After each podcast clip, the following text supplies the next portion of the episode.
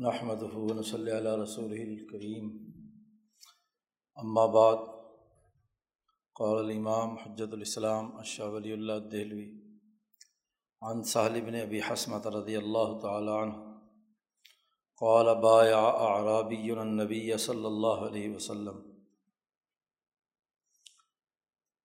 پیچھے بات چل رہی تھی یہ کہ یہ دو آیات جن سے خلفۂ راشدین کی خلافت اور اس ترتیب کے ساتھ ان کا تقرر، اس کی حقانیت عقلی طور پر بھی پہلے ثابت کی جا چکی ہے۔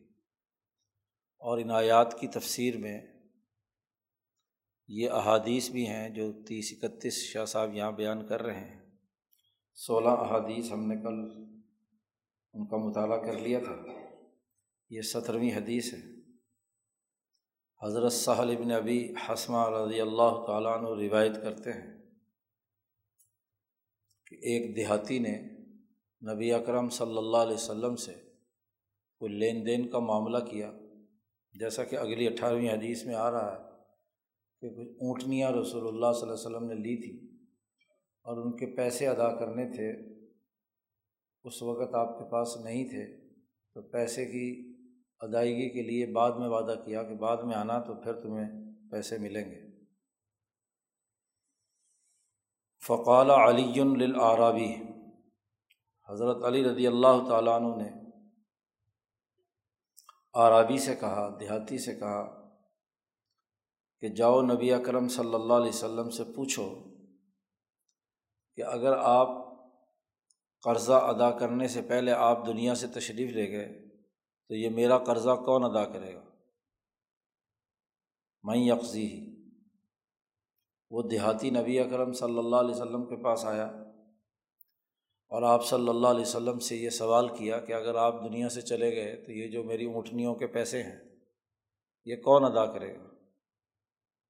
تو حضور صلی اللہ علیہ وسلم نے فرمایا کہ ابو بکر ادا کریں گے۔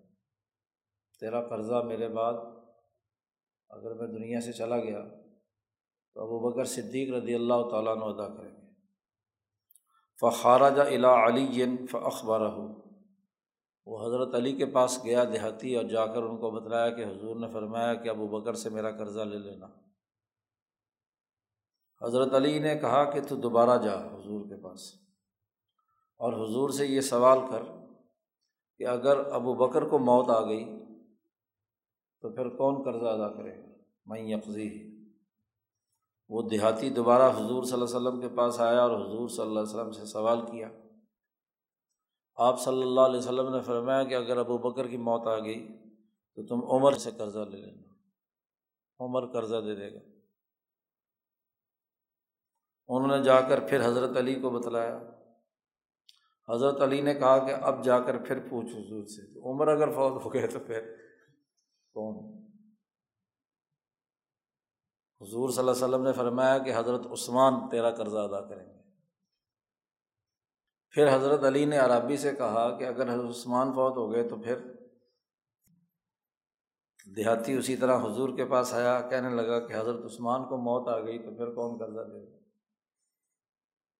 حضور صلی اللہ علیہ وسلم نے فرمایا کہ اگر ابو بکر کو موت آ گئی، عمر کو موت آ گئی، عثمان کو موت آ گئی، پھر فرمایا کہ اگر تو مرنا چاہتا ہے تو مر جاتا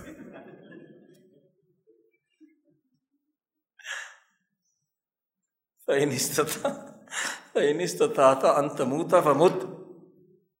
ساروں کو مار کر بھی تو نہیں مر۔ خود مر جا۔ تو یہاں ترتیب بیان کر دیجیے رسول صلی اللہ علیہ وسلم۔ حضرت عثمان تک کی ترتیب بیان کی ہے، اکثر حدیثوں میں حضور صلی اللہ علیہ وسلم نے۔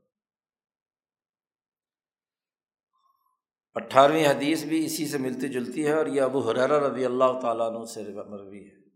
انہوں نے کچھ زیادہ تفصیل بیان کر دی اس میں کہ نبی اکرم صلی اللہ علیہ وسلم نے دیہاتی سے کچھ اونٹنیاں لی تھی، ایک مقررہ مدت تک کہ اتنے دنوں کے بعد پیسے دے دوں گا، ادھار پہ۔ تو اس نے کہا، یا رسول اللہ اگر آپ کی موت آ گئی تو کون ادا کرے گا اس کا قرضہ؟ تو انہوں نے کہا ابو بکر۔ اس نے کہا کہ اگر ابو بکر کو موت آ گئی تو کون ادا کرے گا؟ انہوں نے کہا عمر۔ انہوں نے کہا کہ اگر عمر کو موت آ گئی تو کون ادا کرے گا؟ انہوں نے کہا عثمان۔ انہوں نے کہا عثمان کو موت آ گئی تو پھر؟ تو حضور نے فرمایا تیرے اندر اگر طاقت ہو مرنے کی تو مر جانا۔ جی۔ تو جو لمبی چھوڑی فہرست پوچھ رہا ہے۔ انیسویں حدیث ہے جبیر ابن متعن سے۔ کہتے ہیں کہ عورت رسول اللہ صلی اللہ علیہ وسلم کے پاس آئی اور آپ صلی اللہ علیہ وسلم سے کسی چیز کے بارے میں گفتگو کی۔ تو آپ صلی اللہ علیہ وسلم نے اسے فرمایا کہ تو دوبارہ آنا۔ کہنے لگی کہ اگر میں آپ کو نہ پاؤں، دوبارہ آئی اور آپ نہ ہوں، گویا کہ اس کا خیال تھا کہ آپ کو موت آ جائے تو تو حضور صلی اللہ علیہ وسلم نے فرمایا کہ اگر تم مجھے نہ پاؤ تو ابو بکر کے پاس آ جانا۔ اب یہ روایت امام بخاری نے، مسلم نے ترمزی نے، ابو دابود نے، ابن ماجہ نے، ان تمام نے چاروں کتابوں میں، پانچوں میں یہ حدیث موجود ہے۔ سنان خمسہ۔ بیسویں حدیث ابو حرار رضی اللہ تعالیٰ عنہ سے روایت ہے۔ کہ آپ صلی اللہ علیہ وسلم نے ایک یہودی سے قرضہ لیا تھا ایک سال کا، کہ ایک سال بعد پیسے دے دوں گا۔ تو اس یہودی نے کہا کہ اگر میں آؤں سال بعد اور آپ موجود نہ ہوں، تو پھر کس سے میں اپنے قرضے کا سوال کروں؟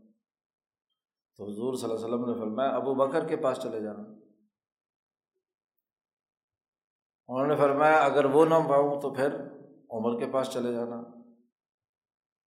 اس کے بعد فرمایا کہ اگر میں عمر کو بھی نہ پاؤں تو کیا کروں؟ تو حضور نے فرمایا تیرا جی چاہے مرنے کو تو مر جانا۔ جب عمر مر گیا، تیرا جی چاہے مرنے کو تو مر جانا۔ یہاں حضرت عمر رضی اللہ تعالیٰ عنہ تک کی بات ہے۔ ابن صادر طبقات میں روایت کی ہے، ابن شہاب ظہری رحمہ اللہ سے، کہ نبی اکرم صلی اللہ علیہ وسلم نے خواب دیکھا۔ اور خواب حضرت ابو بکر صدیق کے سامنے بیان کیا آپ صلی اللہ علیہ وسلم نے۔ اور پھر فرمایا کہ اے ابو بکر، میں دیکھ رہا ہوں، گویا کہ میں تجھ سے پہلے چلا جاؤں گا اور تجھ سے ایک درجہ آگے ہوں گا، اور وہ آگے ہونا دو سیڑھیاں اور آدھی سیڑھی، بے میر قاتعی نہیں و نصف۔ تو ابو بکر صدیق نے عرض کیا، یا رسول اللہ اللہ تعالیٰ آپ کو اپنی رحمت اور مغفرت کی طرف پہلے بلا لے گا۔ اور اس خواب کی تعبیر یہ ہے کہ میں آپ کے بعد ڈھائی سال زندہ رہوں گا۔ دو سال اور نصف سال۔ بائیسویں حدیث لائے ہیں، بے حقی نے روایت کی ہے اور ابو نعیم نے حضرت عبداللہ ابن عمر رضی اللہ تعالیٰ عنہ سے۔ ابن عمر فرماتے ہیں کہ میں نے رسول اللہ صلی اللہ علیہ وسلم سے یہ کہتے ہوئے سنا ہے کہ آپ صلی اللہ علیہ وسلم نے فرمایا کہ تمہارے میں بارہ خلیفہ ہوں گے۔ ابو بکر صدیق میرے بعد زیادہ دیر نہیں ٹھہریں گے۔ دو ڈھائی سال میں ہی میرے پاس واپس آ جائیں گے۔ اور جو جنگوں کی چکی چلانے والا ہے وہ بڑی تعریفوں کے ساتھ زندہ رہے گا اور جب مرے گا تو شہید ہوگا۔ تو ایک آدمی نے پوچھا حضور صلی اللہ علیہ وسلم سے کہ یہ آدمی کون ہے جو جنگوں کی چکی چلائے گا؟ تو حضور صلی اللہ علیہ وسلم نے فرمایا کہ یہ عمر بن خطاب ہے۔ گویا کہ ابو بکر صدیق کے بعد بارہ سال تک انہوں نے بین الاقوامی کیسر و کسرا کو شکست دیتے ہوئے جنگوں کا سلسلہ شروع کیا۔ پھر حضور صلی اللہ علیہ وسلم حضرت عثمان ابن عفان رضی اللہ تعالیٰ عنہ کی طرف متوجہ ہوئے۔ وہ بھی اس مجلس میں موجود تھے۔ آپ صلی اللہ علیہ وسلم نے فرمایا، اے عثمان، تجھ سے لوگ سوال کریں گے کہ وہ قمیص اتار دے جو اللہ نے تجھے پہنائی ہے۔ یعنی خلافت کا جو اعزاز تمہیں ملا ہے، وہ تجھ سے لوگ سوال کریں گے کہ خلافت سے استعفیٰ دے دو۔ حضرت نبی اکرم صلی اللہ علیہ وسلم نے حضرت عثمان سے کہا کہ اس ذات کی قسم جس نے مجھے حق کے ساتھ بھیجا ہے، کہ بالفرض اگر تو نے وہ قمیض اتار دی تو تو کبھی جنت میں داخل نہیں ہو سکے گا، جب تک کہ اونٹ سوئی کے ناکے میں سے داخل ہو جائے۔ تو نہ سوئی کے ناکے سے اونٹ داخل ہو سکتا ہے اور نہ جنت میں داخلہ ہو سکتا ہے۔ یہ قرآن حکیم کی تعبیر ہے جو قرآن حکیم نے کافروں اور مشرقوں کے بارے میں استعمال کی۔ حضرت عثمان کو حضور صلی اللہ علیہ وسلم نے پابند کیا کہ یہ جو عزت اور افتخار کی قمیص خلافت کی تمہیں پہنی گئی ہے، جو تمہیں جبہ پہنایا گیا ہے، اس کو مت اتارنا۔ اسی لیے حضرت عثمان سے تمام جتنے بھی باغی تھے وہ اسی چکر میں تھے کہ آپ خلافت سے استعفیٰ دیں اور ہم کوئی نیا خلیفہ بنائیں گے۔ جی۔ تو خلافت سے انہوں نے استعفیٰ دینے سے انکار کر دیا۔ اسی حدیث کی بنیاد پر۔ تیئیسویں حدیث ہے۔ مسرد ابو یعلیٰ میں حضرت ابو عبیدہ ابن الجراح رضی اللہ تعالیٰ عنہ اور معاذ ابن جبل سے روایت ہے کہ نبی اکرم صلی اللہ علیہ وسلم نے فرمایا کہ اس حکومت کی ابتدا نبوت بھی ہے اور رحمت بھی ہے۔ پھر اس کے بعد خلافت اور رحمت ہے۔ پھر ایک مضبوط اور شدت پسند حکومت قائم ہوگی ملکن عزوزن پھر اس کے بعد جبر الفساد فی العما کی حکومت ہوگی اور وہ ایسے فساد فی الارض مچانے والے ہوں گے، نافرمان لوگ کہ ریشم پہنیں گے۔ شرابیں پئیں گے اور ذنا کریں گے اور جو غیر مسلم ہیں ان کو تنگ کریں گے، ان پر فساد پیدا کریں گے۔ جو ذمی ہیں، جو اس ریاست کے اندر رہتے ہیں، جن کی جان مال، عزت، آبرو کا تحفظ حکومت کی ذمہ داری تھی، تو یہ فساد فی ذمہ کا کام کریں گے۔ لیکن ان تمام کے باوجود ٹائٹل اسلام کا استعمال کر رہے ہوں گے۔ تو یون سرون اعلیٰ دال کا و یورزقون ابدن دشمن کے مقابلے میں ان کی مدد بھی کی جائے گی اور انہیں رزق بھی دیا جائے گا۔ ہمیشہ ہمیشہ یہاں تک کہ وہ اللہ تعالیٰ سے ملاقات کر لیں۔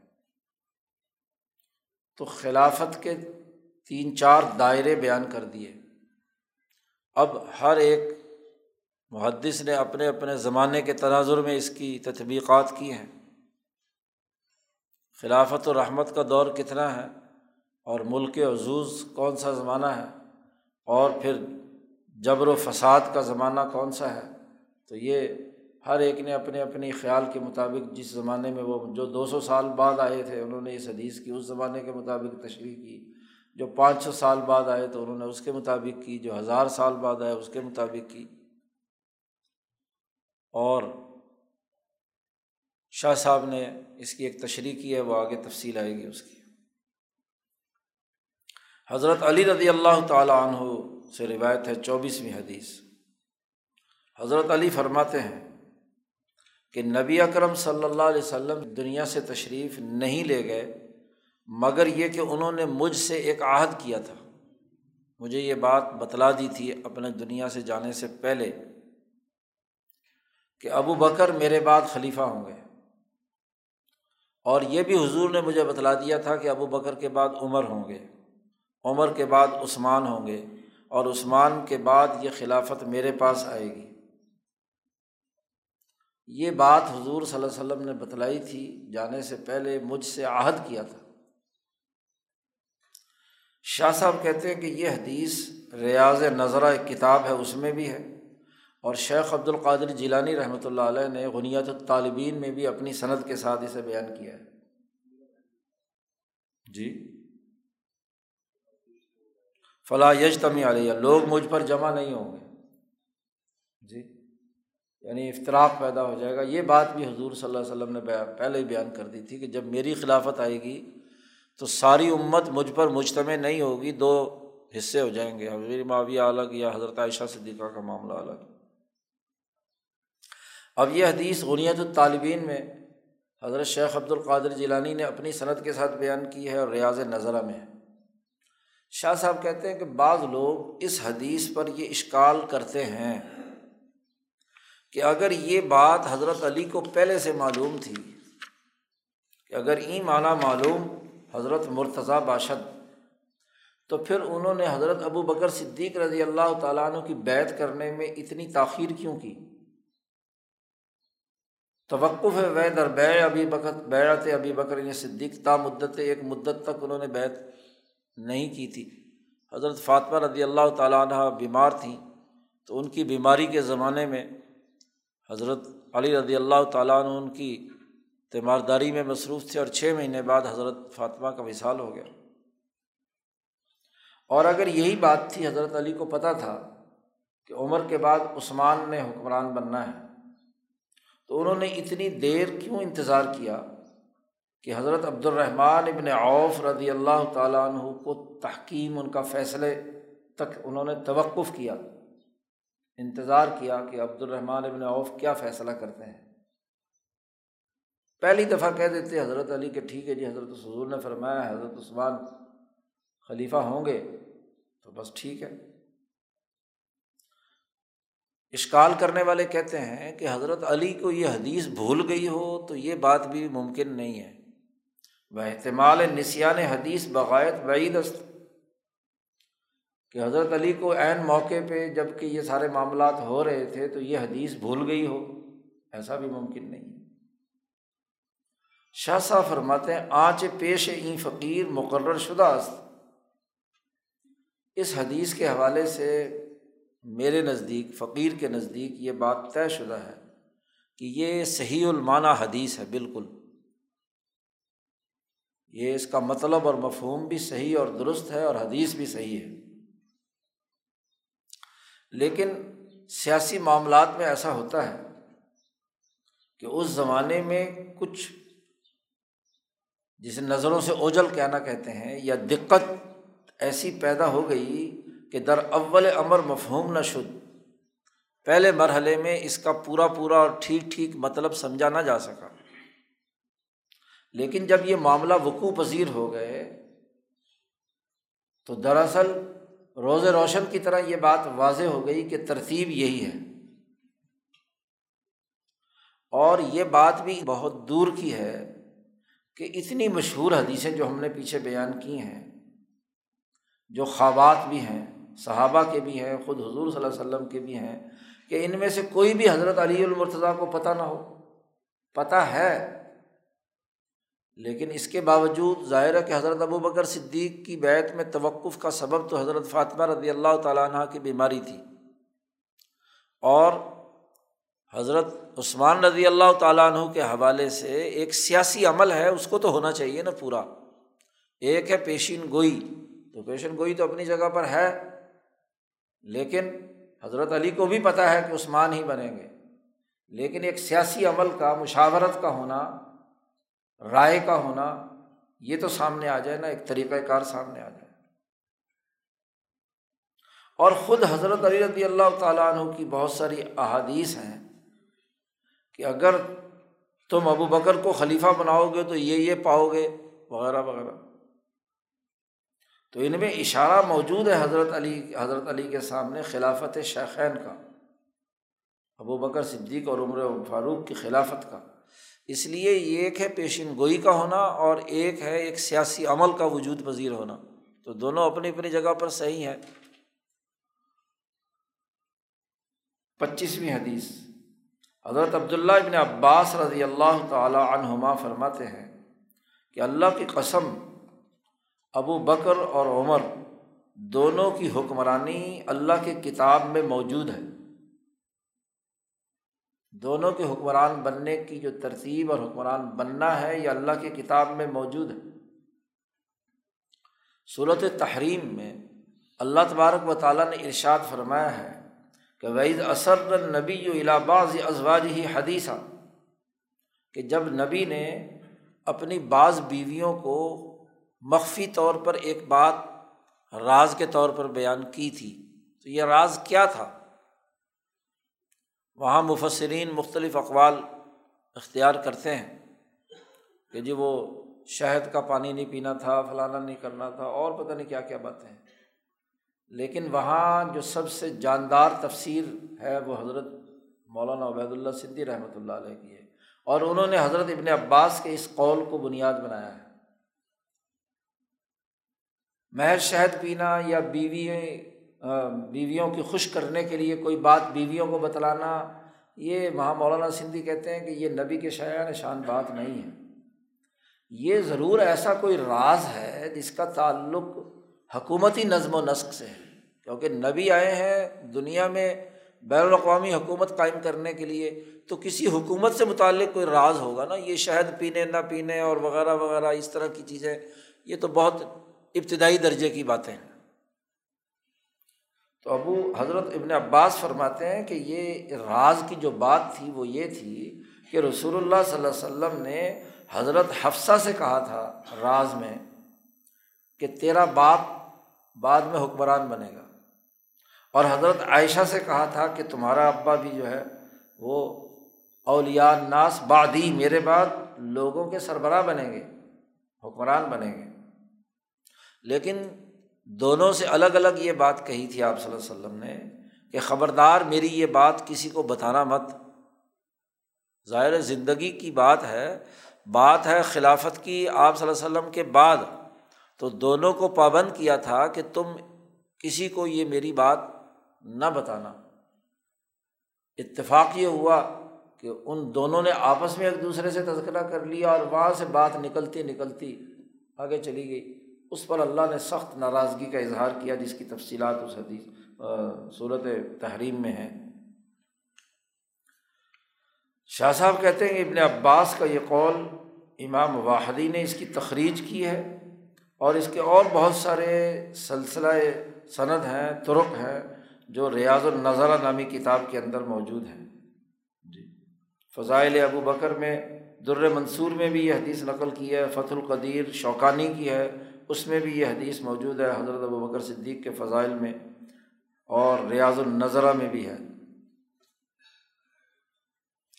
چھبیسویں حدیث کہ غنیت الطالبین میں حضرت شیخ عبد القادر جیلانی ذکر کرتے ہیں کہ حضرت ابو حریر رضی اللہ تعالیٰ عنہ سے یہ بات مروی ہے کہ نبی اکرم صلی اللہ علیہ وسلم نے فرمایا کہ جب معراج کی رات اللہ پاک نے مجھے زمین سے اوپر بلایا تو میں نے اپنے رب سے سوال کیا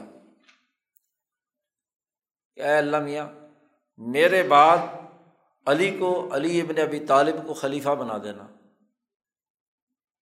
تو فرشتوں نے کہا، یا محمد، ان اللہ یف علما یشا یہ تمہارا کام خلیفہ نامزد کرنا نہیں ہے۔ جی؟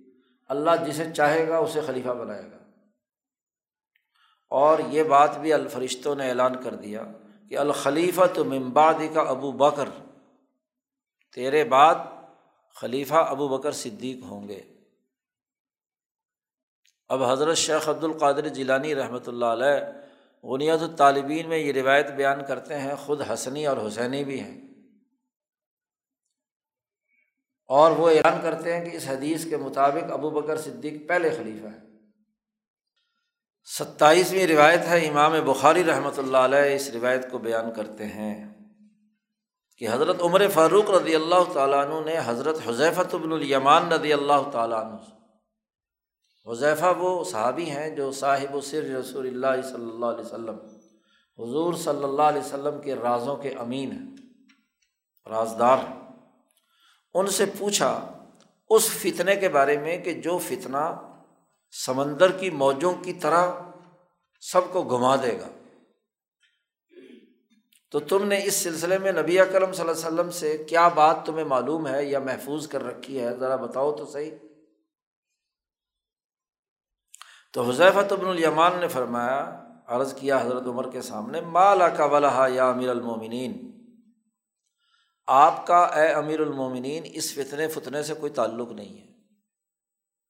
اس لیے کہ آپ کے درمیان اور ان فتنوں کے درمیان ایک دروازہ ہے جو بند ہے۔ بابن مغلقن فتنے شروع ہونے ہوں گے دروازے کے بعد اور دروازے سے پہلے پہلے آپ کا زمانہ ہے۔ تو آپ کے درمیان اور فتنوں کے درمیان ایک دروازہ ہے بند۔ تو حضرت عمر فاروق نے پوچھا ایکسر الباب او یفتح؟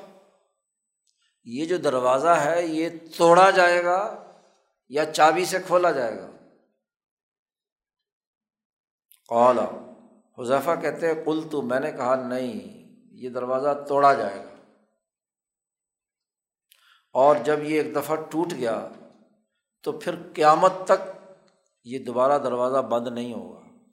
وزال کا حری اللہ یغل کا ابدن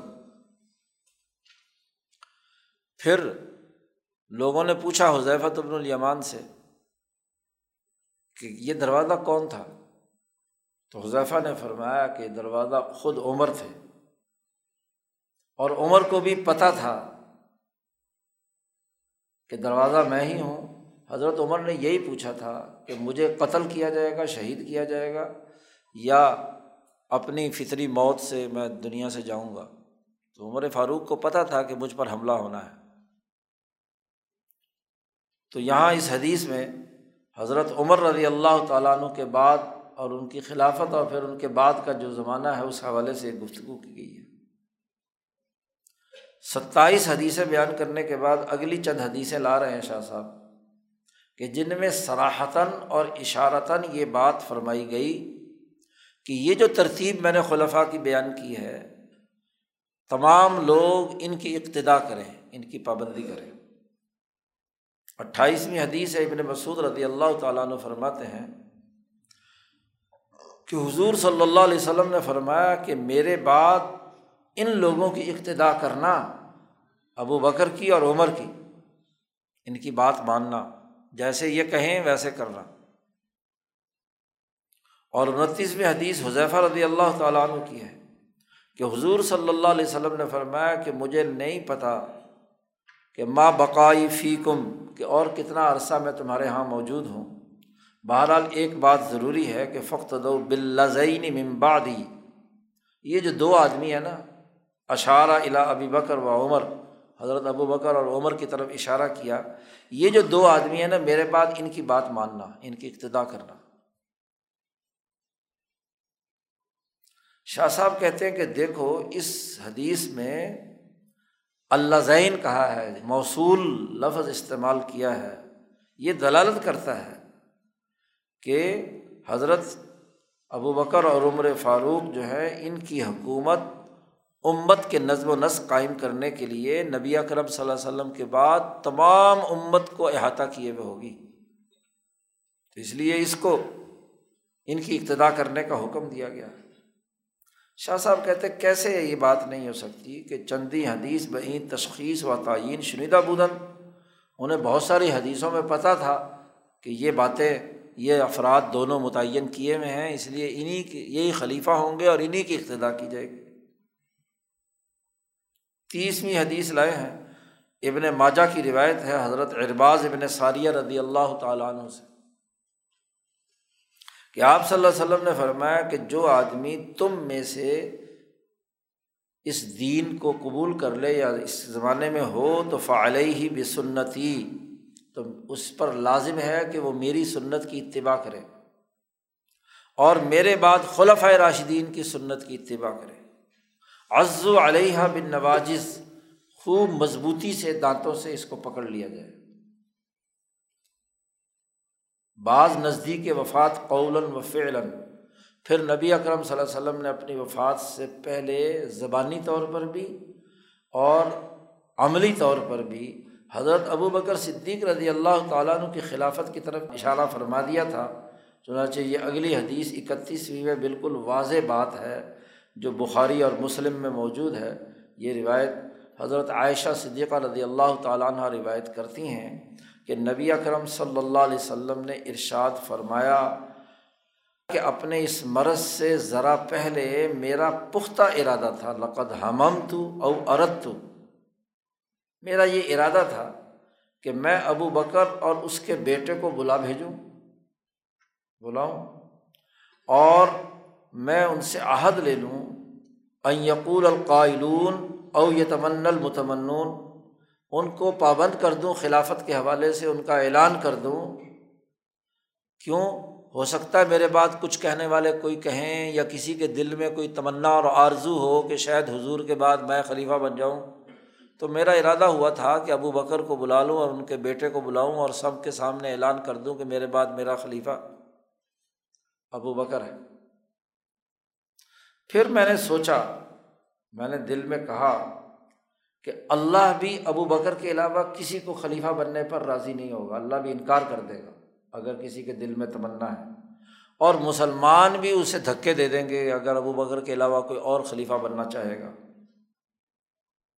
وہ یا اللہ علمومن ایک روایت میں یہ یا اللہ علمومن اللہ ابا بکر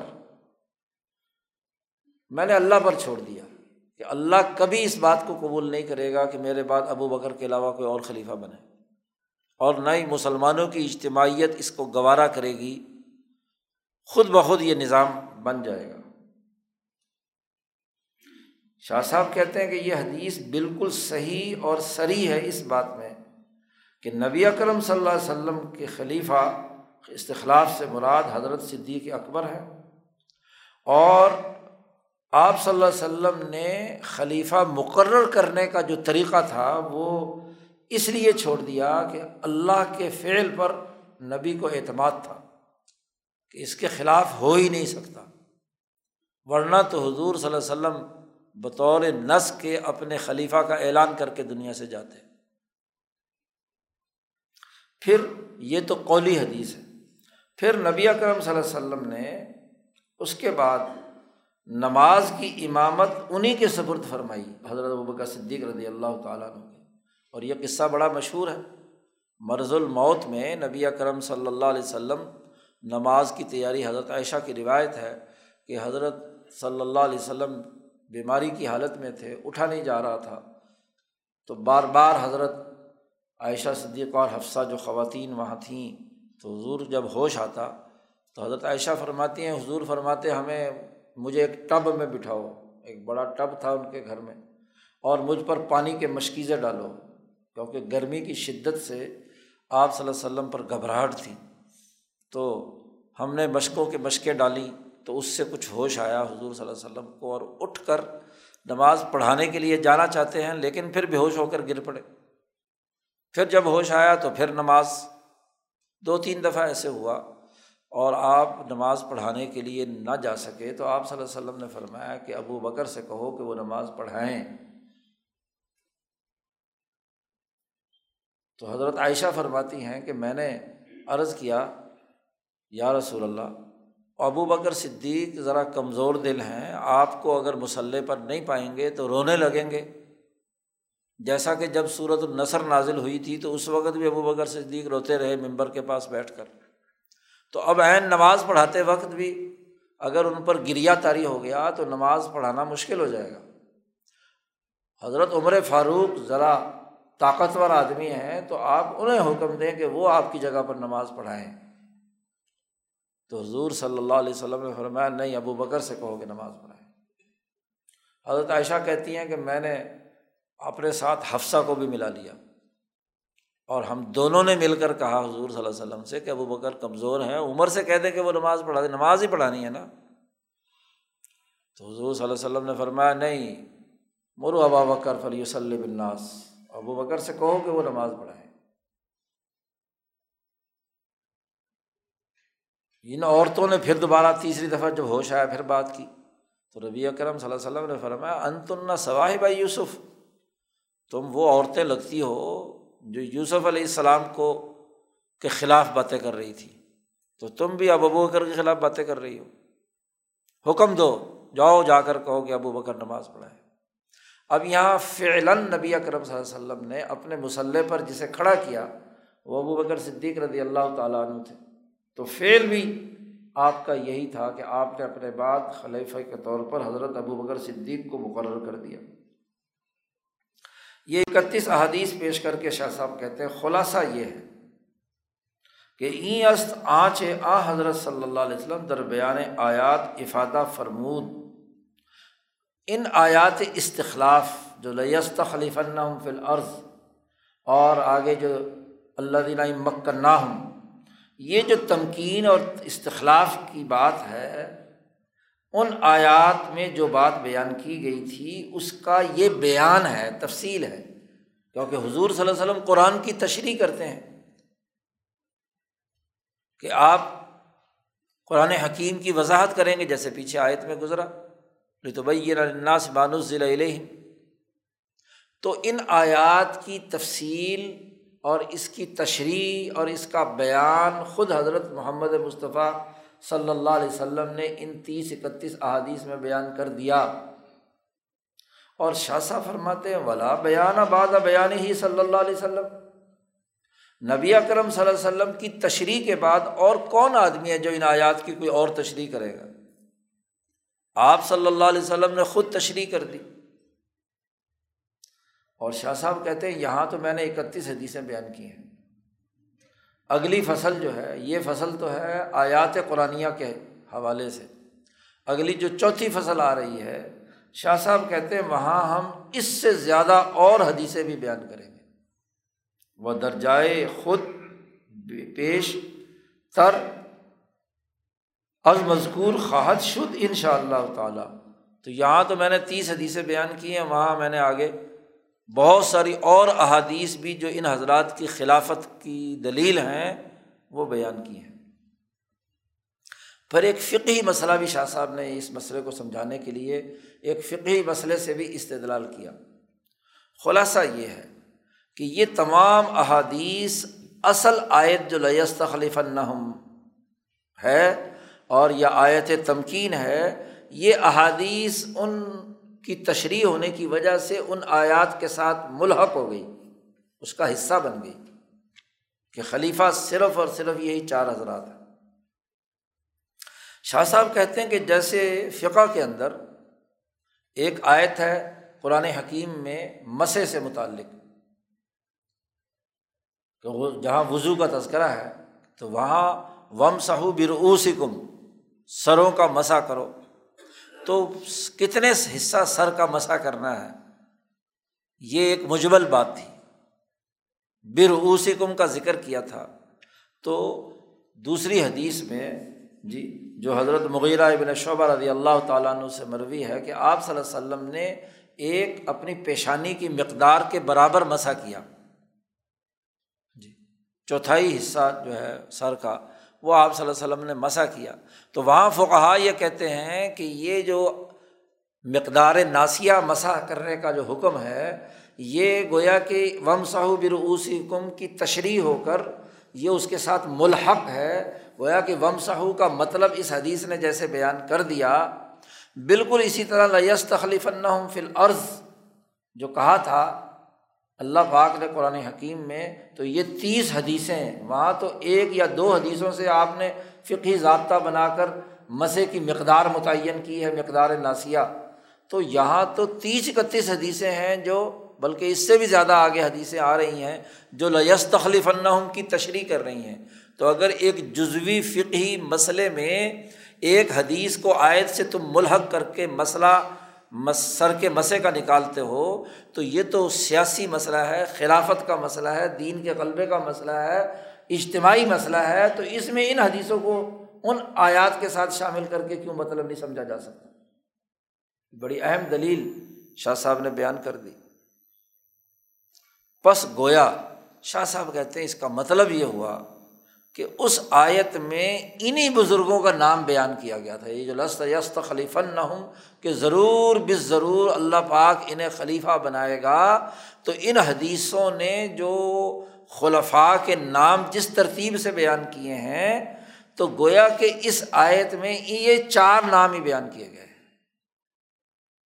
شاہ صاحب کہتے ہیں کہ چاہے استخلاف کا معنی خلیفہ بنانا لے لو تو تب ان چاروں بزرگوں کے نام متعین ہیں۔ اور اگر تم ایک قوم کی جگہ پر دوسری قوم کے مقرر کرنے کو استخلاف کہو، تو تب بھی اس صورت معود کا تعین انہیں عزیزان، معزز لوگوں کے مقرر ہونے ہی کی بنیاد پر ہے، کیونکہ قوم کی نمائندگی کوئی نہ کوئی سربراہی کرتا ہے، جیسا کہ پیچھے شاہ صاحب نے بیان کیا تھا۔ تو اس سے یہ بات واضح ہو گئی کہ قرآن حکیم کی ان دونوں آیتوں میں جس استخلاف کا تذکرہ ہے اور جس تمکین فی العرض کا تذکرہ ہے، اس سے مراد خلافت راشدہ کا یہی دور ہے اور یہ چار نام ہے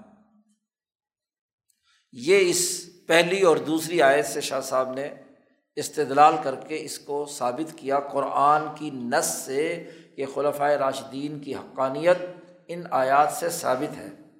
تو یہ تو ابھی دو آیتیں ہیں۔ شاہ صاحب نے اس کے بعد تیسری آیت بیان کی ہے کہ جس میں صورت الانبیاء کی آیت پیش کی ہے۔ اس آیت میں اللہ تبارک و تعالیٰ ارشاد فرماتے ہیں صورت الانبیاء میں کہ ولقت کتب نا فض ضبور ممباد ذکر ان الرد یری سہا عبادی صالحون ہم نے زبور میں یہ بات لکھ دی تھی لکھ دی تھی زبور کا کیا مطلب ہے؟ اس کی تشریح تو آگے کر رہے ہیں۔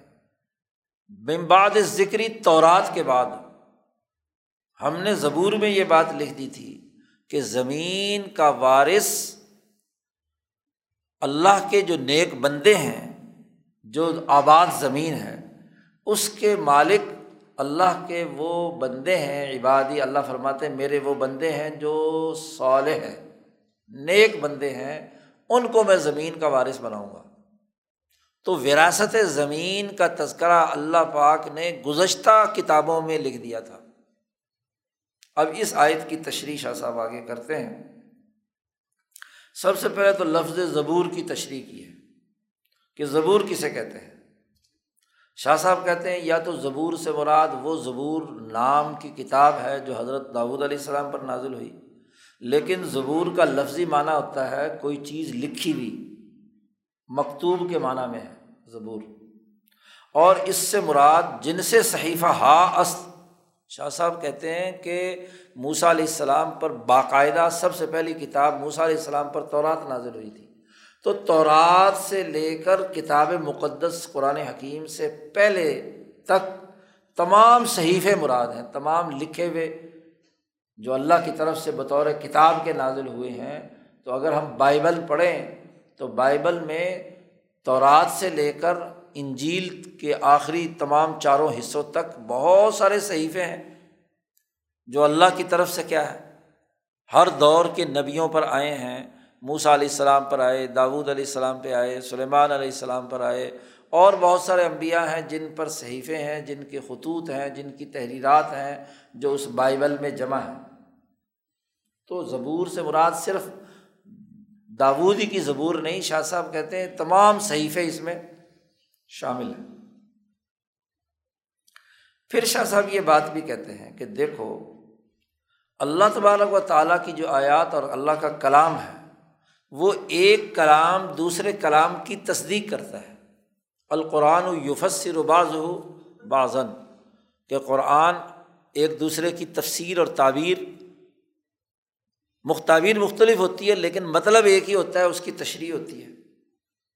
شاہ صاحب اس حوالے سے فرماتے ہیں، دیکھو اللہ تبارک و تعالیٰ نے فرمایا ہے ظالی کا مسل ہم طورات و مسل ہم فل انجیل کزر ان اخرج شت اہو فعضر قصہ واحد است و تعبیر مختلف۔ جیسا کہ قرآن حکیم میں نبی اکرم صلی اللہ علیہ وسلم کی جماعت کے بارے میں محمد الرسول اللہ ولدین ماہو کی مثال بیان کرتے ہوئے ایک تورات میں مثال بیان کی ہے اور ایک انجیل میں مثال بیان کی ہے۔ لیکن دونوں کی تعبیر مختلف ہے، بات ایک ہی ہے۔ تو اسی طرح جیسا کہ یہ اس آیت میں ہے، اس آیت کی الگ سے تشریح آگے جا کر ہاں جی آیات قرآن جو آ رہی ہیں ہاں جی آیت اظہار دین کے ذیل میں شاہ صاحب نے بڑی تفصیلی گفتگو کی ہے دونوں مثالوں کی۔ یہاں تو صرف اتنی بات بیان فرما رہے ہیں کہ قرآن میں ایک ہی بات کو مختلف تعبیرات سے بیان کیا جیسا ہے، جیسا کہ تورات میں ایک مثال دی ہے صحابہ کی اور انجیل میں ایک دوسری مثال دی ہے۔ تو شاہ صاحب کہتے ہیں کہ یہاں بھی اینجا زبور و ذکر گفتہ شد آجا تورات و انجیل۔ یہاں ولاقت کتبنا فی ممباد ذکر یہاں دو کتب سابقہ کا ذکر ہے، زبور کا اور ذکر کا۔ اور ظالی کا مسلم فر طورات یا مسلم پھر انجیل میں تورات اور انجیل کا لفظ استعمال کیا گیا کتب سابقہ کے لیے۔ شاہ صاحب کہتے ہیں، اینجا میرا سے عرض گفتہ شدھ وہاں اس آیت میں جو ابھی ہم نے پڑھی ہے، تو ان الرد یری سہا عبادی صالحون تو زمین کی وراثت کا ذکر ہے یہاں۔ اور یہاں انجیل میں جو مثال دے رہے ہیں، تو اس میں لفظ استعمال کیا ہے اخراجہ شت اہو فعض ارہو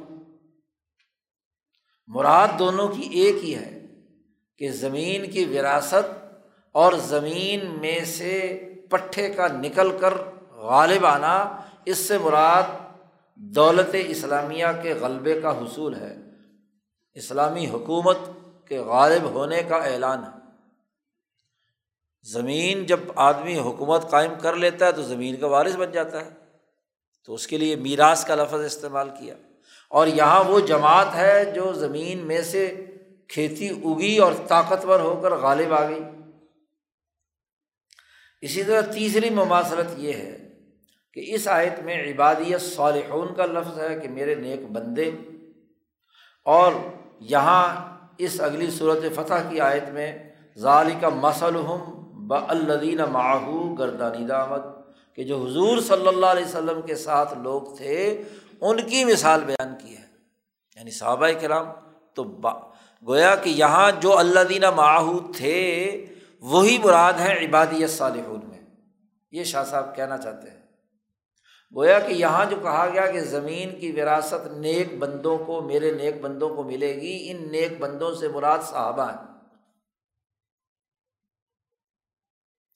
شاہ صاحب اس آیت میراث عرض کی تشریح بیان کرتے ہوئے فرماتے ہیں کہ ہم اس فصل میں حضرت شیخ جلال الدین سیوتی کی کتاب ہے خسائش قبرا الخصائص القبرا اس میں سے بہت سی باتیں نقل کرتے ہیں یہاں۔ یہ جتنی بھی آگے حدیثیں یا باتیں بیان کی جا رہی ہیں، شاہ صاحب کہتے ہیں یہ حضرت علامہ سیوتی کی کتاب الخصائص القبرا سے ہم نے نقل کی ہیں۔ سب سے پہلے تو یہاں حضرت شاہ صاحب نے وہ روایات یا تفصیلات جن کا تعلق امت محمدیہ کے اس قرۂۂ عرض پر حکمرانی سے ہے۔ زمین کی وراثت امت محمدیہ کو حاصل ہوگی اور جس کا تذکرہ تورات اور زبور میں ہے، اسے نقل کرتے ہیں۔ اس لیے پہلی حدیث لائے ہیں کہ ابن ابی حاتم اپنی تفسیر میں حضرت عبداللہ ابن عباس سے روایت کرتے ہیں کہ اللہ تبارک و تعالیٰ نے تورات اور زبور میں اپنے پہلے سے موجود علم کی بنیاد پر یہ خبر دی تھی کہ آسمان و زمین کی وراثت ایک وقت آئے گا کہ امت محمدیہ کو حاصل ہوگی۔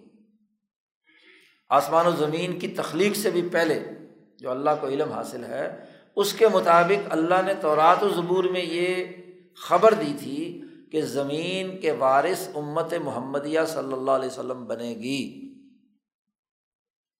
ایک روایت دوسری روایت ابن ابی حاتم سے حضرت ابو دردار رضی اللہ تعالیٰ عنہ سے روایت کرتے ابن ابی حاتم کہ انہوں نے اللہ تعالیٰ کا یہ قول پڑھا، ان الرد یری سہا عبادی صالحون اس کا مطلب بیان کرتے ابو دردا کہتے نہن الصالحون، ہم صحابہ کی جماعت صالحون ہیں اور ہم زمین کے وارث بنیں گے۔ تیسری بات، علامہ سیوتی کہتے ہیں کہ میں نے زبور کا ایک نسخہ دیکھا ہے۔ میں اس پر واقف ہوا ہوں۔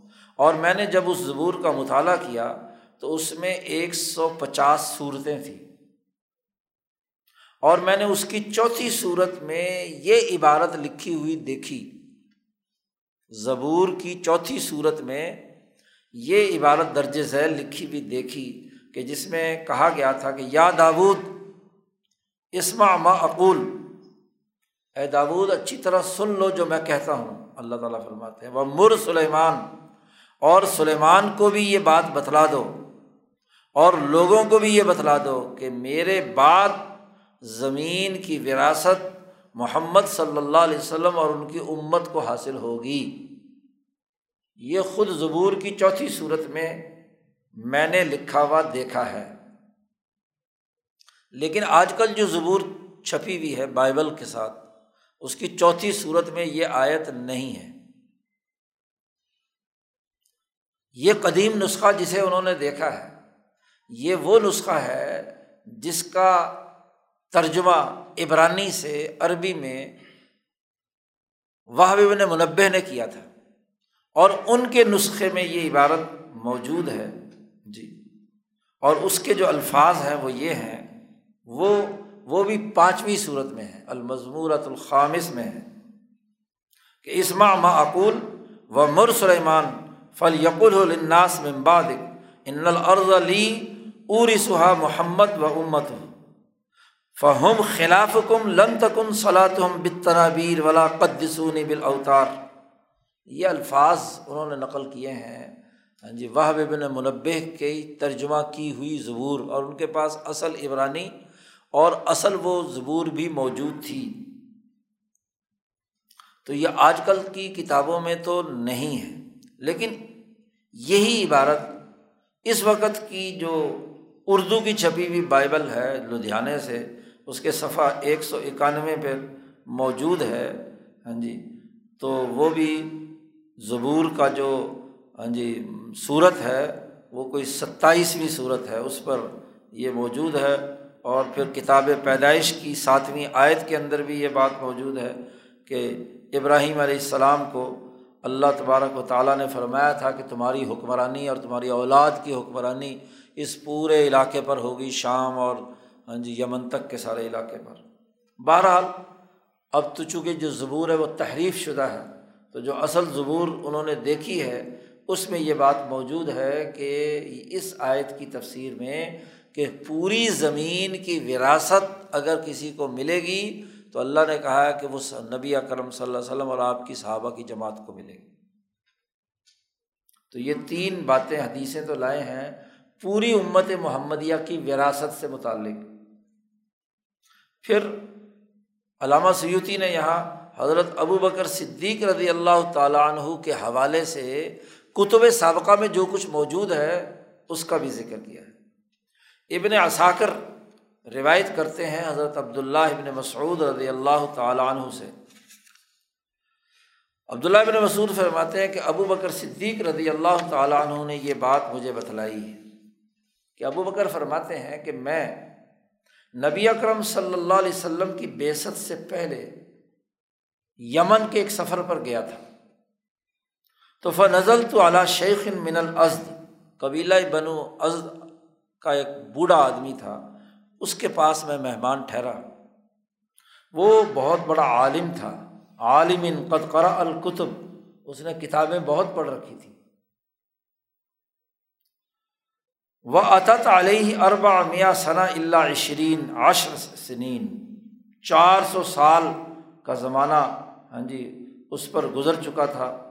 یا کتابیں تھیں اس کے پاس سوائے دس سال کے۔ کافی بڑی عمر بتلا رہے ہیں۔ فقال علی اس شیخ نے، بوڑھے نے مجھ سے کہا کہ میرا گمان یہ ہے کہ تم حرم کے رہنے والے ہو۔ ابو بکر صدیق کو دیکھ کر کہا۔ میں نے کہا ہاں حرم میں رہتا ہوں۔ پھر اس نے کہا کہ میرا گمان یہ ہے کہ تم قریشی ہو۔ میں نے کہا ہاں۔ پھر اس نے کہا کہ میرا گمان یہ ہے کہ تم قریش میں سے بھی تمیمی ہو۔ میں نے کہا ہاں۔ اس نے کہا کہ تمہیں پہچاننے میں ایک بات رکاوٹ باقی رہ گئی ہے۔ میں نے پوچھا، وہ کیا ہے؟ تو اس نے کہا کہ تم ذرا اپنے پیٹ سے کپڑا اٹھاؤ۔ تک شفلی ان بتنی کا اپنا پیٹ کھولو میرے سامنے۔ میں نے کہا، کیوں؟ لبا ذاکہ کہنے لگا کہ اجد فی العلم صادق مجھے سچے علم سے یہ بات معلوم ہے۔ کہ ایک نبی حرم میں آئیں گے۔ ان نبی یعنی یوب آصف الحرم۔ حرم میں ان کی بیست ہوگی۔ اور ان کے دو معاون ہوں گے۔ ایک جوان ہوگا اور ایک ذرا ادھیڑ عمر ہوگا۔ جو جوان ہوگا، وہ تو مشکلات کے اندر غوطہ زن ہونے والا ہوگا۔ فخواز و مراتن و دفاع و معضلاطن مشکل معاملات کو حل کرنے والا، ان کا، ان سے دفاع کرنے والا ہوگا۔ اور جو بوڑھا ہوگا نا، کچھ ڈھیڑ عمر ہوگا، وہ سفید ہوگا، ذرا کمزور جسم ہوگا۔ اب یزن نحیف، لیکن اس کی پیٹ پہ ایک تل ہوگا۔ اور اس کی بائیں ٹانگ کے اوپر بھی ایک نشانی ہوگی۔ بائیں ران پر۔ ایک نشانی اور علامت ہوگی اور ابو بکر صدیق سے کہا کہ تیرا کیا جاتا ہے اگر تو وہ مجھے اپنا پیٹ دکھا دے؟ ماں علیہ کا انتری یعنی فقط تکاملت لی فی کا صفا اللہ ماں خفیہ علیہ تو جو تیری حالت میں دیکھ رہا ہوں، تو ساری اوصاف مکمل ہو جائیں گے۔ اور وہ بات جو اب تک میرے سے چھپی ہوئی ہے یعنی پیٹ والی، وہ بھی ظاہر ہو جائے گی۔ ابو بکر صدیق فرماتے ہیں کہ میں نے اپنا پیٹ ننگا کر دیا، اس کے سامنے فقہ شفت لہو ان بتنی اس نے وہ سیاہ کالا تل میرے پیٹ پہ بنا ہوا تھا، وہ دیکھا جو میری ناف سے اوپر تھا۔ تو وہ کہنے لگا، انت ہوا و رب الکعبہ۔ کعبہ کے رب کی قسم، تو ہی وہ آدمی ہے جو اس مبوس ہونے والے نبی کا معاون ہوگا۔ ساری علامتیں پائی جاتی ہیں تیرے اندر۔ تو یہ علامتیں ایک ایسے آدمی کو جو تورات اور انجیل اور زبور کا عالم ہے، تو ابو بکر صدیق کی علامتیں لکھی ہوئی ہیں نا وہاں۔ یہی تو مطلب ہے کہ میرے نیک بندے زمین کے وارث بنیں گے اور ان وارثوں میں سے ایک وارث کی پہچان، ان کی ساری تفصیلی علامات گزشتہ کتابوں میں لکھی ہوئی ہیں۔ پانچویں حدیث آئی ہے، لائے ہیں۔ حضرت ربی ابن انس سے ابن اثاکر روایت کرتے ہیں کہ پہلی کتابوں میں لکھا ہوا تھا کہ ابو بکر صدیق کی مثال اس بارش کی طرح ہے، بارش کے قطروں کی طرح ہے کہ جہاں بھی وہ قطرہ گرے گا لوگوں کو نفع ہی نفع ہوگا۔ ائی نما واقع، جہاں بھی پڑے گا تو لوگوں کو فائدہ ہی فائدہ ہوگا۔ چھٹی حدیث لائے ہیں۔ حضرت ابو بکرا سے روایت کرتے ہیں ابن اثاکر کہ میں حضرت عمر فاروق رضی اللہ تعالیٰ عنہ کے پاس آیا۔ ان کے سامنے ایک لوگوں کی جماعت بیٹھی ہوئی کھانا کھا رہی تھی۔ بے نہ قوم یا کلون تو فرما بھی بس رہی فی مؤخر قوم الا رجل۔ ایک آدمی جو او بالکل آخر میں تھا، دسترخوان پہ اس پر نظر پڑی۔ تو اس نے فقالت، انہوں نے کہا، ما تجد فی ما تقرا قبل کا من القتب اندازہ شکل و صورت سے یہی ہوا کہ وہ کوئی نسرانی ہے، بڑا عالم ہے جس کے پاس علم ہے۔ تو اس سے پوچھا کہ تم اپنی کتابوں میں کیا پاتے ہو ان معاملات کے سلسلے میں؟ تو اس نے کہا، خلیفۃ النبی۔ نبی کے خلیفہ صدیق اکبر ہوں گے۔ اب یہ بات پہلے سے کتابوں کے اندر صحیفوں میں موجود ہے تو یہی ہے نا والا کتب نافذ ضبوری صحیفوں میں ہم نے لکھ دیا تھا کہ زمین کی وراثت جو ہے میرے نیک بندوں کو ملے گی اور ان نیک بندوں کا تذکرہ پہلے سے کتابوں میں موجود تھا ایسے ہی حضرت عمر فاروق رضی اللہ تعالیٰ عنہ کی خصوصیات بھی پہلی کتابوں میں موجود تھیں۔ علامہ دینوری مجالسہ میں نقل کرتے ہیں اور ابن اصاکر زید ابن اسلم کے واسطے سے یہ روایت بیان کرتے ہیں کہ حضرت عمر فاروق رضی اللہ تعالیٰ نے ایک دفعہ ہمیں بتایا کہ جاہلیت کے زمانے میں میں قریش کی ایک جماعت کے ساتھ تجارت کا سامان لے کر شام گیا تھا۔ خرج تو معناسم من قریش فی تجارت الشام فی الجاہلیہ۔ جب وہاں شام سے فارغ ہو کر ہم جب مکہ کی طرف چلنے لگے موبائل بند کرو بھائی، کون ہے؟ فلما خرج نہ علا مکہ تھا۔ جب ہم شام سے کاروبار وغیرہ سمیٹ کر مکہ کی طرف روانہ ہونے لگے، تو باقی قافلہ چل پڑا۔ تو میں کوئی قضائے حاجت بھول گیا، کوئی کام کرنے کی ضرورت پیش آ گئی مجھے۔ تو میں واپس لوٹا شام کی طرف۔ میں نے اپنے ساتھیوں سے کہا کہ تم چلو، میں پیچھے سے تمہارے ساتھ چل کر آ کر تمہارے ساتھ شامل ہو جاؤں گا۔ حضرت عمر فاروق فرماتے فو اللہ اللہ کی قسم، میں شام کے بازاروں میں سے کسی ایک بازار میں کھڑا تھا کہ اتنے میں ایک بطریق آیا۔ بطریق عیسائیوں کا جو پادری ہوتا ہے، اس کو کہتے ہیں۔ تو وہ بطریق آیا اور اس نے آتے ہی میری گردن پکڑ لی۔ فاخذہ بیونوں کی اور میں اس سے چھڑانے کی کوشش کرتا رہا، لیکن اس نے ایسے اچانک میری گردن پکڑ کر مجھے زبردستی گھسیٹ کر اپنے گرجے میں لے گیا کنیسا میں لے گیا۔ وہاں جو دیکھا، کہتے ہیں فیدن ترابن متراکبن مٹی کا ایک ڈھیر پڑا ہوا تھا، ایک دوسرے پہ چڑھا ہوا۔ تو اس آدمی نے، پادری نے کیا کیا؟ کہ مجھے ایک بھاولا پھاوڑا جو ہے وہ دے دیا، ایک کوہاڑا سا دے دیا اور ایک بٹھل دے دیا کہ یہ مٹی اٹھا اٹھا کے یہاں سے وہاں جا کے ڈال۔ یہ مٹی یہاں سے اٹھا۔ اب میں نے کہا، میں، میرے تو ساتھی آگے چلے گئے ہیں، میں تو آیا تھا یہاں صرف اپنی ضرورت پوری کرنے کے لیے کوئی۔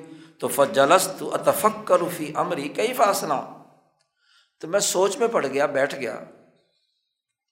کہ یہ میرے ساتھ کیا معاملہ ہوا، میں کیا کروں اب؟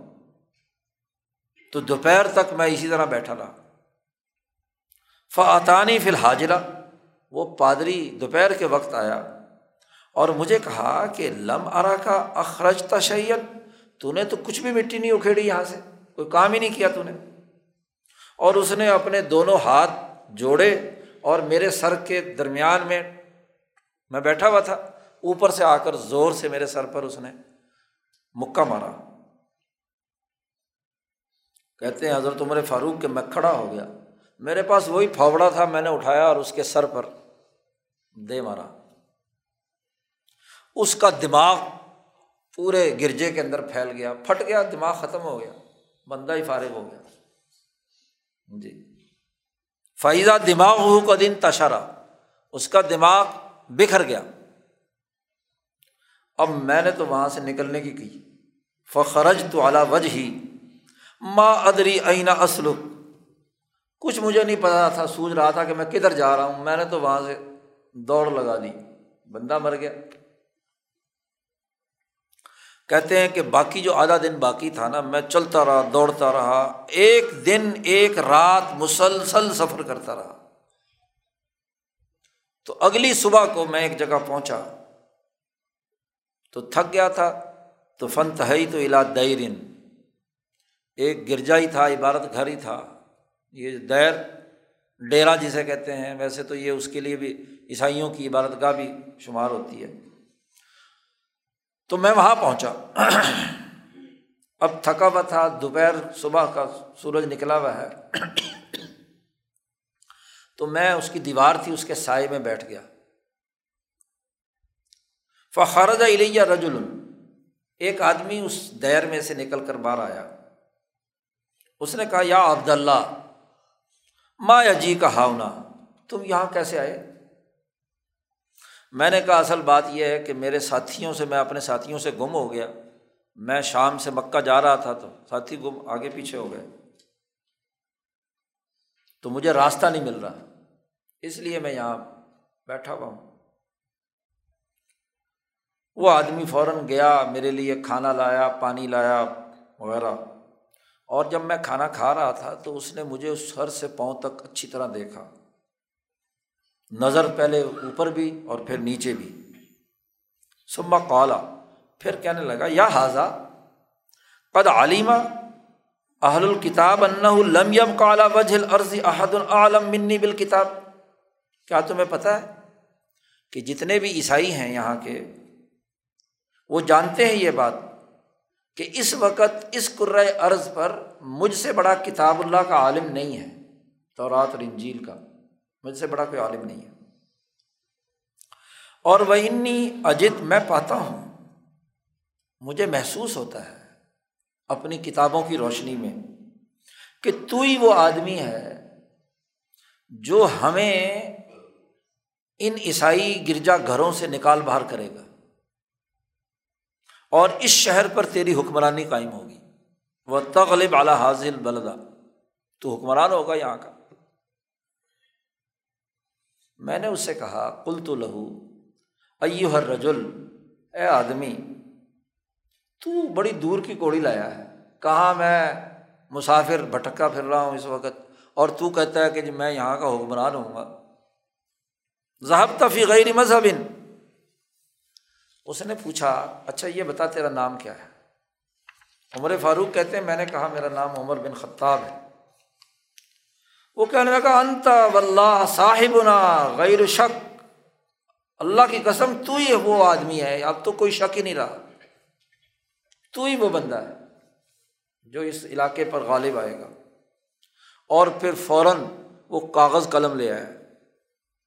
کہنے لگا کہ اس کاغذ قلم پر مجھے لکھ دے تحریر کہ یہ جو میرا دیر ہے نا، میرا جو عبادت خانہ ہے، یہ یہ میرے پاس ہی رہے گا، جو کچھ یہ ہے اور اس کے اندر میرا کوئی سامان، سمون، جو بھی کچھ تو تحریر لکھ دے۔ حضرت عمر فرماتے ہیں کہ میں نے کہا، عجیب بات ہے۔ ایو ہر رجل قد صنعت معروفاً، تو نے میرے ساتھ نیکی کی ہے کہ میں مسافر بھٹکا ہوا پھر رہا تھا، تو نے لا کر روٹی پانی پلایا، کھلایا۔ نیکی کی ہے۔ تو اس نیکی کو خراب مت کر۔ جی کہ اس طرح کا مذاق میرے ساتھ تو کر رہا ہے کہ جی تحریر لکھ دو اور آپ یہاں حکمران ہوں گے اور یہ اور وہ۔ اس نے کہا کہ بھائی، میرے لیے اس وہ چمڑے کا کوئی ہوتی تھی۔ ہاں جی جس کے اوپر تحریر لکھی جاتی تھی، تو اس کے اوپر خطاب لکھ دے، تیرے لکھنے میں تیرا کیا جاتا ہے؟ لئی سا علی کا فی شیوں دیکھو، اس نے کہا کہ اگر تو وہی آدمی ہے، تو فہوا ماں نرید، تو ہمیں اپنا مطلب مل جائے گا۔ اور اگر کوئی اور بات ہے، تو تیرا کیا جاتا ہے؟ تو اگر حکمران نہیں بھی بنے گا، تو تیرے سے کوئی جا کے زبردستی تو نہیں ہم کہیں گے کہ لے ہمیں اس کی، اس کا قبضہ دلوا۔ میں نے کہا، لے آ یار تو، یہ پرچہ لے آ۔ وہ پرچہ لے آئے تو فقتب تو لہو میں نے اس کے اوپر تحریر لکھ دی کہ یہ دیر جو ہے، یہ جو عبادت گھر ہے، گرجا گھر ہے، یہ اسی کا ہے۔ اور لکھ کر اپنی مور بھی لگا دی۔ سما ختم تو علیہ ہی مور بھی لگا دی۔ حضرت عمر رضی اللہ تعالیٰ عنہ فرماتے ہیں کہ جب حضرت عمر شام آئے اپنی حکمرانی کے زمانے میں، یہاں فلسطین پہنچے اور بیت المقدس کی چابیاں لینے کے لیے جب حضرت تشریف لائے تھے، تو وہی راہب جو تھا نا وہ آ گئے عطا ظالی کر راہب راہب آ گیا اور وہ اس مقدس گرجے کا وہی آدمی تھا۔ وہ خط لے کر آ گیا میرے والا۔ لو، یہ تمہاری تحریر ہے۔ حضرت عمر رضی اللہ تعالیٰ نے جب خط دیکھا تو بڑا تعجب کیا۔ جی۔ تو حضرت عمر رضی اللہ تعالیٰ عنہ کہ وہ اپنی بات یاد آ گئی۔ ہاں جی جو انہوں نے گفتگو فرمائی اور اس نے کہا کہ بھائی، یہ جو شرط ہے نا، مجھے پوری کرنی پڑے گی۔ اس نے کہا، میری شرط پوری کرو۔ حضرت عمر نے فرمایا کہ عمر اور ابن عمر اس کے اختیار میں نہیں ہے۔ یہ اس کے کوئی باپ کی جاگیر تو نہیں ہے کہ جس کے میں اپنی تحریر کی بنیاد پر تیرے لیے اس کی اجازت دوں؟ یہ تو اللہ اور اس کے رسول کی زمین ہے، میں تو اس کا کیا ہوں؟ متولی ہوں۔ تو وہ گویا کہ اس نے علامات سے پہچان لیا کہ عمر فاروق رضی اللہ تعالیٰ عنہ جو ہے تو اب ان کی علامتیں لکھی بھی تھیں نا، تو کتب نافذ ضبور ہی ہم نے صحیفوں میں لکھا ہوا تھا کہ میرے بندے وارث بنیں گے تو اس کی وراثت دیکھو، یہ کتنی بڑی دلیل ہے عمر فاروق کی حکمرانی کی، جو پچھلی کتابوں میں بھی لکھی ہوئی تھی۔ تو خلفۂ راشدین کی خلافت کا ذکر تو پچھلی کتابوں میں بھی موجود ہے۔ ابن سعد روایت کرتے ہیں ابن مسعود سے کہ حضرت عمر فاروق جب نجران کی طرف گئے، تو حضرت عمر فاروق نے گھوڑے پر سواری کی اور گھوڑے کو جب ایڑ لگائی تو آپ کی ران سے کپڑا ہاں جی ہٹ گیا۔ تو نجران کے عیسائیوں کی نظر پڑی کہ حضرت عمر فاروق کی ران پر ایک کالا تل تھا۔ فرا اہل و نجران بے فخری شام متن سودا۔ تو وہ کہنے لگے کہ ہاں یہی وہ بندہ ہے کہ ہماری کتاب میں لکھا ہوا تھا کہ یہ آدمی ہمیں ہماری زمین سے نکال بار کرے گا۔ اس نشانی کا آدمی۔ تو یہ بھی ایک روایت ہے۔ اسی طرح ہاں جی عبیدہ سے روایت ہے کہ حضرت عمر نے گھوڑے کو ایڈ لگائی نبی اکرم صلی اللہ علیہ وسلم کے زمانے میں۔ تو آپ نے جو اوپر جبا پہنا ہوا تھا، وہ ہٹ گیا آپ کی ران سے۔ تو نجران کے ایک آدمی کی نظر پڑی تو وہ کالا تل تھا آپ کی ران پر۔ تو فرمایا کہ یہی وہ آدمی ہے جو ہمیں ہمارے گھروں سے باہر نکالے گا۔ اس طرح کاب سے روایت ہے۔ کہ میں نے حضرت عمر رضی اللہ تعالیٰ عنہ سے کہا،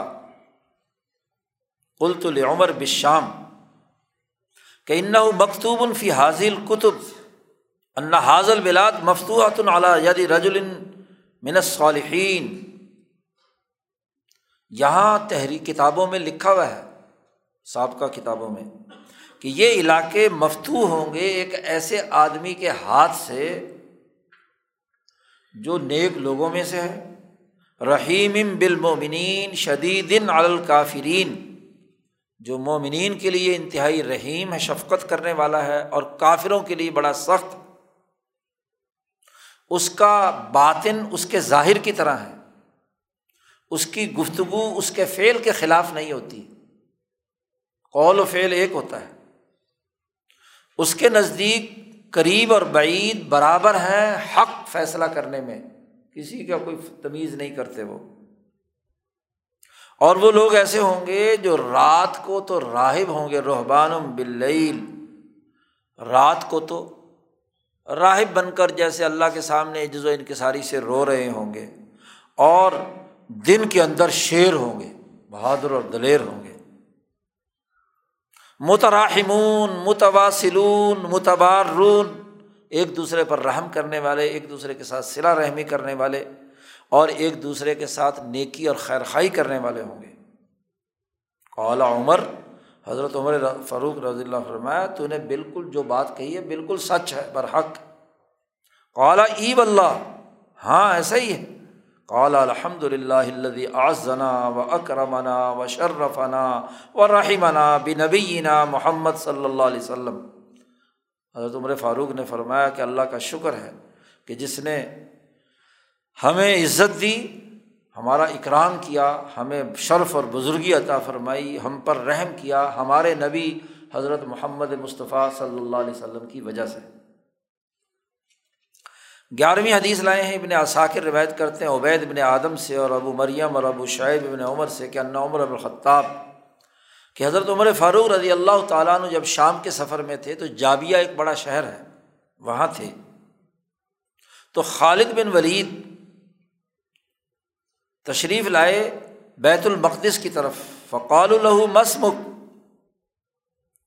تو اب خالد بن ولید سے وہاں کے لوگوں نے کہا کہ تمہارا نام کیا ہے؟ انہوں نے کہا، خالد بن ولید۔ تو وہاں کے بیت المقدس کے لوگوں نے کہا کہ جو تمہارا حکمران ہے جس نے تمہیں بھیجا ہے، اس کا نام کیا ہے؟ تو خالد بن ولید نے کہا کہ ان کا نام ہے عمر بن خطاب۔ تو ان عیسائیوں نے کہا کہ ذرا ان کی تعریف تو بتلاؤ کیا ہے۔ جی۔ تو انہوں نے ان کی تعریف، ان کی تعارف کرایا۔ تو انہوں نے کہا عیسائیوں نے، بیت المقدس والوں نے کہ دیکھ، جب تک تو یہاں پر ہے نا، تو کبھی بھی بیت المقدس فتح نہیں کر سکتا۔ البتہ تیرا جو سربراہ ہے نا عمر، وہی فتح کر سکتا ہے۔ کیونکہ ہم نے اپنی کتابوں میں لکھا ہوا دیکھا ہے کہ بیت المقدس کی فتح سے پہلے کیساریہ شہر جب تک فتح نہیں ہوگا، بیت المقدس فتح نہیں ہوگا۔ کہ تم فضول یہاں پر لڑنے کے لیے ہمارے پاس آئے ہو، پہلے جاؤ، جا کر کیساریا فتح کر کے آؤ۔ اور پھر تم آ جاؤ اپنے ساتھی کو لے کر۔ یعنی حضرت عمر فاروق کو لے آؤ گے تو ہم تمہیں بغیر لڑائی چابیاں دے دیں گے۔ کیونکہ ہماری کتابوں میں لکھا ہے کہ ہمارے شہر کو فتح کرے گا عمر۔ چنانچہ انہوں نے خط لکھا، پھر حضرت عمر فاروق کو اور تمام سپا سالاران کا یہی مشورہ ہوا کہ حضرت عمر کو دعوت دی جائے شام آنے کی۔ تب حضرت عمر فاروق نے وہاں سے جی تیاری کی اور لمبا سفر کر کے شام پہنچے ہیں۔ حضرت عمر فاروق رضی اللہ تعالیٰ نے اور پھر جب شام پہنچے ہیں، تو وہاں بھی عجیب قصہ ہوا۔ آگے تشا صاحب آگے جا کر تفصیل سے بیان کریں گے یہ قصہ بھی کہ عمر فاروق جب وہاں پہنچے، تو چونکہ جس غلام کے ساتھ سفر کر رہے تھے، تو آدھی باری ان کی اوپر اونٹ پر چڑھنے کی ہوتی تھی۔ تو لگام حضرت عمر پکڑ کے چلتے تھے اور آدھی باری حضرت عمر فاروق کی ہوتی تھی۔ قدرتی یہ کہ جب شام کے قریب پہنچے، تو غلام کی باری تھی اونٹ پر چڑھنے کی اور عمر فاروق لگام پکڑ کے چل رہے تھے۔ تو لوگوں نے، مسلمانوں نے شور مچا دیا کہ امیر المومنین آ گئے، امیر المومنین آ گئے۔ تو وہ جو نسرانی تھے، انہوں نے دور سے اس غلام کو جب اونٹ پر چڑھے ہوئے دیکھا، انہوں نے کہا، یہ بندہ نہیں فتح کر سکتا، یہ بندہ نہیں ہے وہ۔ اس میں تو وہ نشانی نہیں پائی جاتی۔ تو لوگوں نے کہا کہ بھائی تم اونٹ پر بیٹھے ہوئے کو نہ دیکھ۔ وہ جو اونٹ کی لگام پکڑ کر چل رہا ہے، انہیں دیکھو۔ پھر عمر فاروق جب وہاں پہنچے قریب میں، تو چونکہ بہت بڑا اجتماع ہو رہا تھا، تو تمام سپہ سالاروں نے حضرت عمر سے کہا کہ آپ کے جسم پر جو جبہ ہے نا، ایک تو بڑا میلا کچیلا ہوا ہوا اتنا لمبا سفر کر کے آئے ہیں۔ پھر اس پہ پیوند لگے ہوئے ہیں۔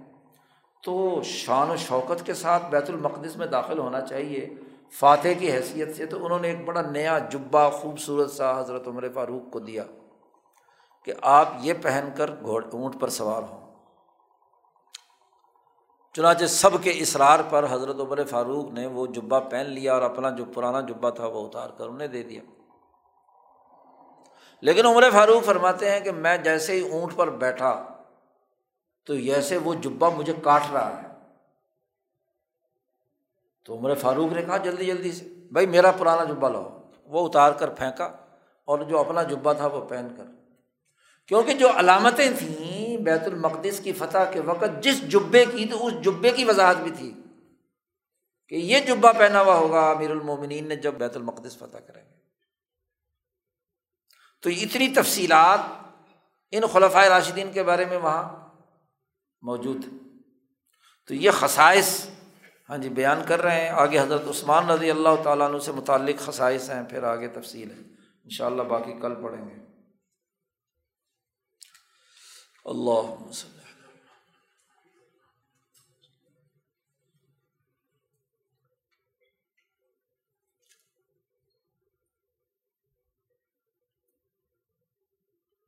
اجمعین۔